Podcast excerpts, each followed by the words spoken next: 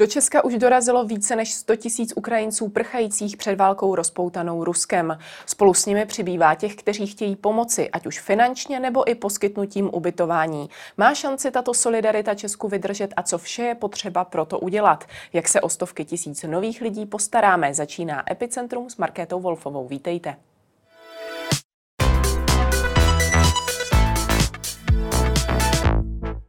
Ve studiu je se mnou sociolog Daniel Prokop. Dobrý den. Dobrý den.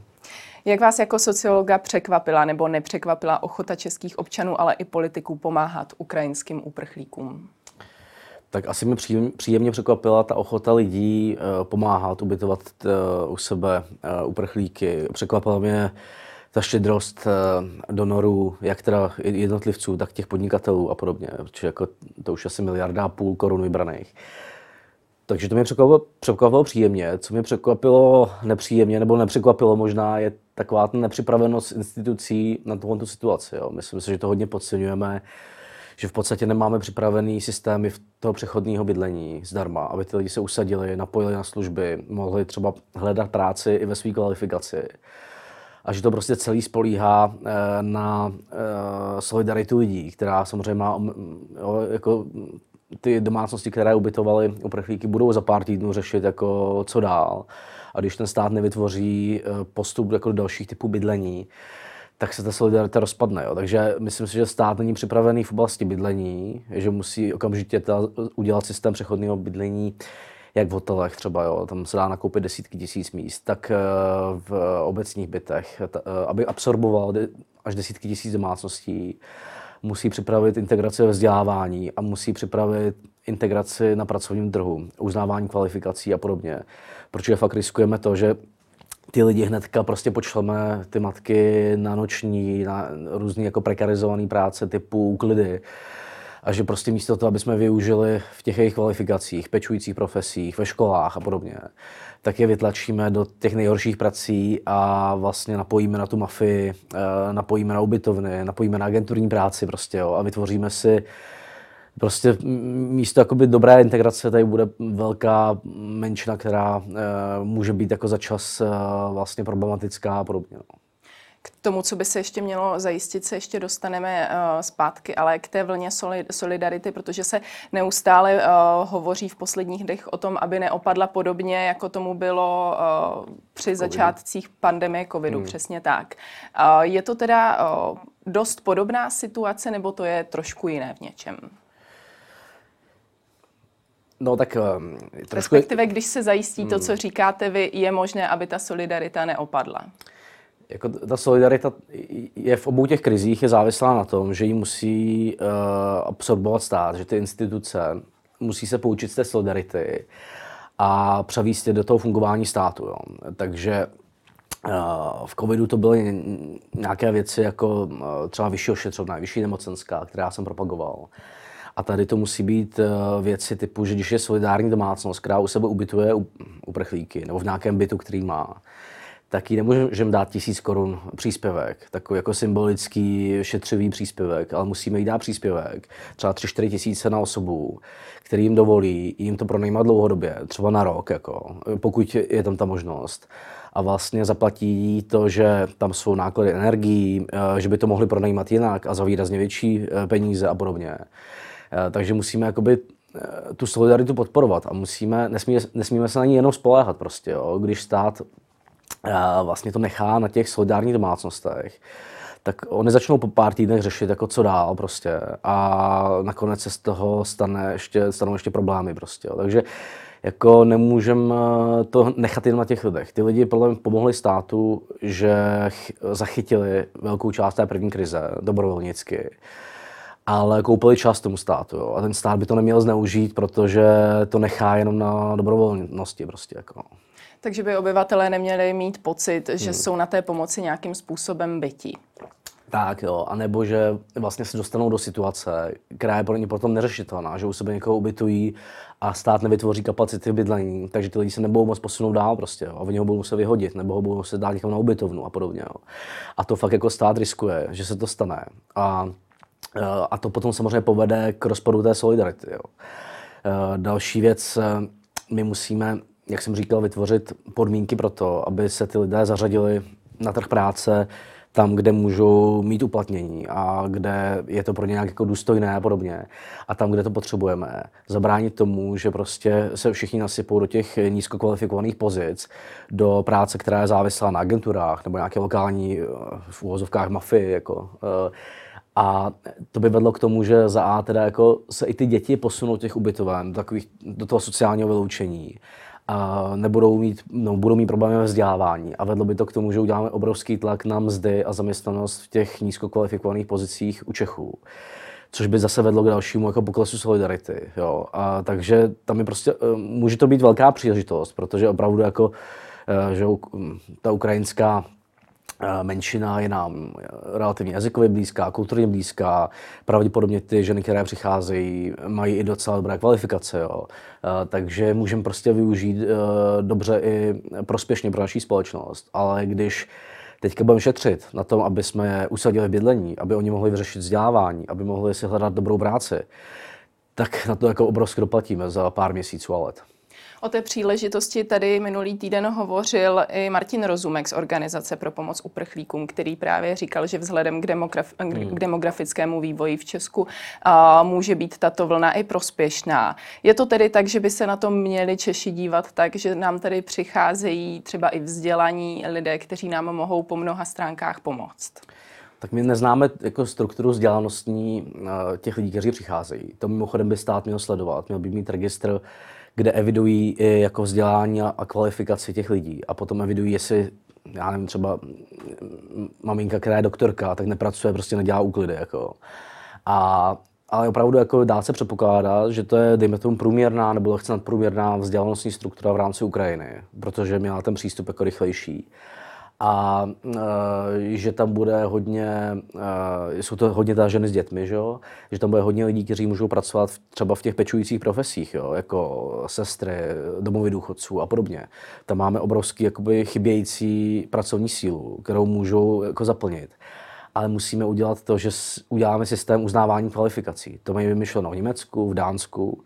Ti lidé často uh, i nebudou mít ty diplomy, protože se je samozřejmě nevzali, jako, nebo ty školy teďka nefungují a musíme udělat třeba systém, který uh, umožňuje tu kvalifikaci doložit uh, nějakým jako přeskoušením v práci nebo dokázáním toho, že ten člověk jakoby rozumí tý, té profesi. Jo. To, tomu to funguje jako jedna z forem dokazování kvalifikace u prchlíků v Německu a v Dánsku.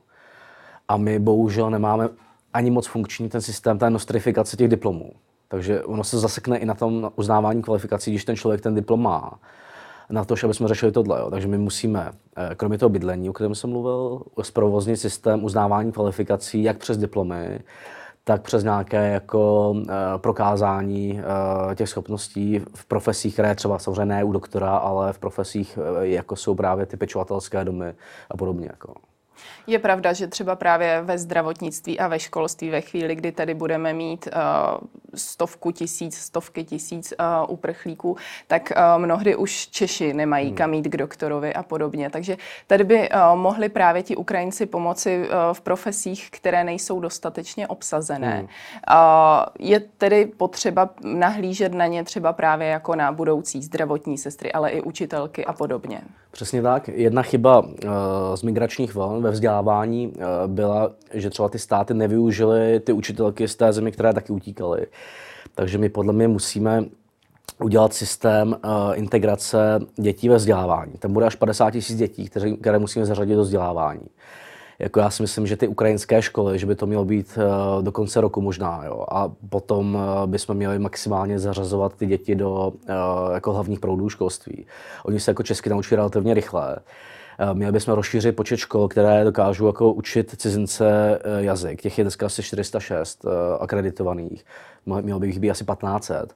A právě ty, ty maminky musíme využít na to, samozřejmě když jsou učitelky, ale třeba i na pozici asistentů a další prostě, aby když tam, je, když tam jsou integrované děti ukrajinské, nebo když tam je ukrajinská třída v české škole, tak aby jsme jako využili to, že, uh, že přišly prostě učitelky a, uh, a lidé, kteří můžou pracovat jako asistenti pedagogů a tak. Jo podle mě bychom měli využít taky lidi z té současné diaspory ukrajinské na vzdělávání eh, v jazycích a asistenci. Člověk v tísni už zprovoznil linku asistenční, kde pracuje asi 9 Ukrajinců a Ukrajinek. Jo. Měli bychom využít to, že tady máme 165 tisíc Ukrajinců a Ukrajinek, a, aby pomohli v té integraci. Prostě, no. Je ale pravda, že nyní přicházejí především Ukrajinky s hmm. dětmi, nebo jsou to starší lidé a ti muži pr- prakticky odešli do války. My jsme tady na ně byli hlavně zvyklí jakožto na zaměstnance hmm. ve stavebnictví. Nakolik ti třeba budou chybět? No, co mi říká z průmyslu, tak, teďka to spíš poškodilo. Jo? Že samozřejmě oni neodešli všichni pravděpodobně. A, ale e, průmysl se bude asi snažit nahradit část těch lidí e, v, jako v průmyslu i ženami. Jo. E, asi ty pracovníci se částečně vrátí. Možná v té další vlně migrační potom budou přicházet i muži. Jo. A, ale je pravda, že prostě jsou to zejména teda maminky s dětmi, tak, což uh, má jakoby rezultuje to, nebo jako výsledek je, že využijeme spíš v těch pomáhajících a pečujících profesích, možná trochu v průmyslu a podobně. Neměli bychom je využít jenom v těch jako nízkokvalifikovaných pracích. To fakt riskujeme, že potom ty uh, ženy nebo ty rodiny, které jako mají vyšší kvalifikaci, tak odejdou do Německa prostě. Jo. A ty Němci to zprocesují za měsíc a, a vlastně my z toho jako nakonec jako nebudeme profitovat vůbec. Jo. A druhá věc, musíme řešit vzdělávání, protože jakoby samozřejmě pracovní aktivita těch maminek je závislá na tom, že budou mít předškolní péči, dětské skupiny, že ty děti se zařadí toho vzdělávání a podobně. Jako, jo. Eh, je, eh, jako byl by dost nešťastný prostě je nahnat do nějakých nočních prací, aby mohli platit ubytovny a podobně. Jo. A tam to podle mě, podle mě směřuje zatím, jo. takže musíme trošku zpomalit. My jsme hrozně jako tlačili na to, i hned začnete pracovat. A já spíš myslím, jako, že bychom měli i hned začnete bydlet nějak stabilně, eh, včetně těch hotelů, včetně jako nějakých hromadných zařízení, solidárních domácností. Eh, a eh, jako vyřešte vzdělávání a dětské skupiny dětí, napojení na služby a hledejte si ideálně práci, která je v té kvalifikaci. Jo. Nebo udělejme systém, který jako pomůže těm lidem hledat práci, která je v té kvalifikaci, protože jinak Eh, to skončí tou prekarizací prostě a vytlačením nějakých jako velké závislosti na té agenturní práci, na ubytovnách a podobně. No. Hmm. Je pravda, že to, aby měli ideální práci, souvisí právě s tím, aby byli i dobře ubytováni. Jak dlouho je možné udržovat to, aby bydleli právě v nějakých, v nějakých těch provizorních bydleních, ať už je to u hmm. dobrovolníků nebo kdekoliv jinde? Když třeba, když se koukneme na to Německo, přece jenom jako bychom se mohli inspirovat občas, tak tam nějakých 3 až 6 měsíců je to první přechodné ubytování, což jsou ty hromadná zařízení. A potom je druhá, jako, uh, druhá uh, část, kde, kde to jde do nějakého dotovaného nájemního bydlení, nějakého obecního bydlení, nějakého podporovaného jiného bydlení. Jo. A podle mě uh, ty solidární domácnosti potřebujeme převést do, jiného, do jiné formy. Ne, že to jsou lidi, kteří to dělají zadarmo a nechají někoho bydlet u sebe prostě v patře. Protože tohle to, to začne za chvilku působit konflikty a ta solidarita, akorát zakrýváme ten problém, který se jakoby bude vynořovat. My musíme maximálně ty solidární domácnosti podporovat, aby to převedli, pokud mají tu možnost, že mají třeba prázdný byt, do nějakého normálního vztahu. Že jim ten stát přispívá za to, že tam nechají bydlet třeba rok. Prostě, jo.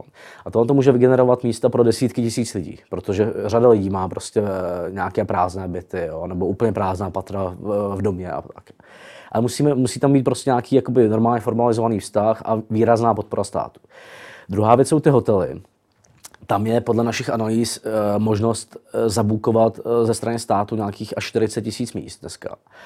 A to by měl stát využít. Ono to bude stát docela dost peněz, jako výrazně víc než ty solidární domácnosti ale vyřeší toto ubytování z velké části až do června, kdy potom začíná ta obsazenost hotelů. Jo. A do té doby stát musí připravit další formy ubytování. A to je jako rekonstrukce bytového fondu. Eh, co se dá tak zrekonstruovat během 3-4 měsíců. Udělat nějakou podporu eh, trvalejší, aby i lidé, kteří jakoby rekonstruují svoje objekty, tak měli třeba na to jako podporu, když to pronajmou těm uprchlíkům. Udělat nějaké daňové zvýhodnění nájmu, podle mě, aby jsme jako dostali co nejvíc bytů do nájemního bydlení. To znamená, zrušit prostě daň z pronájmu částečně. Eh, eh, naopak podle mě třeba dočasně zavést daň z prázdné nemovitosti, odpustit daň z nemovitosti lidem, kteří, kteří pronajmou to uprchlíkům a podobně. Udělat nějaké daňové incentivy pro to ubytování. A třetí věc, zní nepopulárně, ale myslím, že musíme třeba se připravovat i na stavbu nějakých jako modulární bytů. Jo. Eh, ne, že by to mělo být nějaký sídliště z modulární bytů, ale to je prostě věc, která se dá postavit řádu měsíců a když se udělá, že tam, je, že tam jsou 4-6 rodin a integruje se to, aby to bylo u míst vzdělávání a podobně, tak to je věc, kterou ti Němci využívali taky a je to možnost jak relativně rychle posílit tu nabídku v tom bydlení. Jo. Takže my budeme potřebovat prostě nabídku v bydlení výrazně posílit a tohle to jsou cesty krátkodobé a dlouhodobé, jak to udělat. Jo. Samozřejmě musíme eh, potom eh, myslet i v nějakém měřítku jako ještě dlouhodobějším. A tam já sázím na to, že by mohl vzniknout systém garantovaných nájmů, který, to budou komerční nájmy, kteří už si platí čistě ty uprchlíci nebo ti lidé z Ukrajiny ale stát tam dává garanci za to, že když nebudou splácet nebo to poničí a podobně, tak to zaplatí tomu pronajímateli. Jo? A to jakoby odebere obrovskou nejistotu ze strany těch pronajímatelů komerčních nájmů. Takže jako udělat ten systém třeba tříkrokový a provést je až do prostě úplně normálního komerčního nájemního bydlení. Hmm. Tato krize přichází ale v době, eh, kdy tady vláda musela eh, hojně seškrtat rozpočet. Eh, státní dluh je enormní a zároveň se zvyšuje neustále inflace, je nedostatek hmm. dostupného bydlení. Ne, nepůjdou všechny tyto problémy obyčejného Čecha stranou? Jako určitě potřeba, aby vláda vnímala problémy té majoritní populace. Jo. To znamená uh, zdražující se ceny energií. Tam jako opravdu eh, podle našich dat eh, se až nějakých 15% domácností propadlo pod hranici chudoby teďka z 8 až 10. Takže vláda musí zpřístupnit i typy podpory té běžné populace přes příspěvky na bydlení a podobně. Podle mě musí trošku jako regulovat nebo mm, i na straně cen energií něco udělat. To znamená eh, třeba přestrukturovat příspěvek na obnovitelné zdroje, eh, aby ho neplatili ty domácnosti, které mají omezenou spotřebu a tak. Eh, nebo snížit DPH, ale u té regulované složky, pokud by to šlo, která je taková fixní více a podobně. Jako hledat cesty, jak trošku ulevit těm domácnostem českým. A druhá věc, jako musíme si uvědomit, že když ty uprchlíky dobře integrujeme, zhruba dvě třetiny uprchlíků zůstávají v místech, kam se posunou. Jo. Jenom jako jedna třetina se vrátí nebo se přesune někam jinam. Myslím si, že se to dá předpokládat i v Česku, protože tam možná bude nějaké příměří v Rusku, ale možná tam bude dlouhotrvající nějaké boje, prostě obsazení části Ukrajiny Ruskem. Takže musíme předpokládat, že třeba dvě třetiny tady zůstanou dlouhodobě. A když jako integrujeme eh, do těch pečujících profesí, eh, zdravotnictví a podobně, tak oni přes eh, jako doplnění té pracovní uh, síly a odvody a podobně. To zaplatí prostě během uh, pár let, jo. Ale když je necháme, že jsou v nějakých jako šedé ekonomice, kde ty příjmy jsou kde jsou malé odvody, protože to je nějaká prostě nějaká polegální práce. Když je necháme, že mají jako práci pod svojí kvalifikaci, takže jenom vytvářejí tlak na to, že se dalším lidem prostě zvyšuje nezaměstnanost a snižují mzdy tak na to můžeme doplatit prostě. Jo. Takže hrozně lepší investovat jako 5 miliard teďka, eh, než eh, to, to potom platit desítky let, jako, to, to selhání. Jaký je ten počet eh, uprchlíků z Ukrajiny, kolik by Česko mohlo a mělo přijmout tak, aby to bylo únosné? No teďka je to asi přes 100 tisíc, jo. Uh, myslím si, že jako realistický scénář to bude klidně 250 tisíc. Uh, jsou nějaké, nějaké scénáře, to může být třeba půl milionu já tu hranici, ta hranice má asi jako uh, různou úroveň uh, v různých oblastech, takže třeba v tom vzdělávání, tam i při 250 tisíci uprchlících se dá předpokládat, že zhruba, uh, zhruba, kdyby dvě třetiny zůstaly dlouhodobě a uh, z toho nějakých 55% jsou děti a z toho nějaká část je jako ve školou povinném věku, tak nějakých 50 tisíc je v základoškolském věku. Jo. A to už jako samozřejmě dneska máme 27 tisíc dětí uh, cizinců na školách a máme s tím problémy. Takže už tohle jako bude vyžadovat velké, velkou snahu jako, o tu integraci. V tom bydlení je to podobné. Tam jako určitě vygenerováním nabídky od těch solidárních domácností, hotely se dá jako udělat bydlení pro uh, dočasné pro 100 tisíc lidí relativně bez problémů. Ale jako větší problém bude vygenerovat uh, tu nabídku v tom nájemním bydlení dlouhodobě. Eh, takže jako já si myslím, že 250 tisíc lidí Česká republika dokáže integrovat i dlouhodobě prostě, jo, ale musí to udělat dobře nějak. Tolik Daniel Prokop, díky za vaše odpovědi. Díky. A to už je pro dnešek z Epicentra vše. Nezapomeňte nás sledovat opět zítra od 15 hodin na viděnou.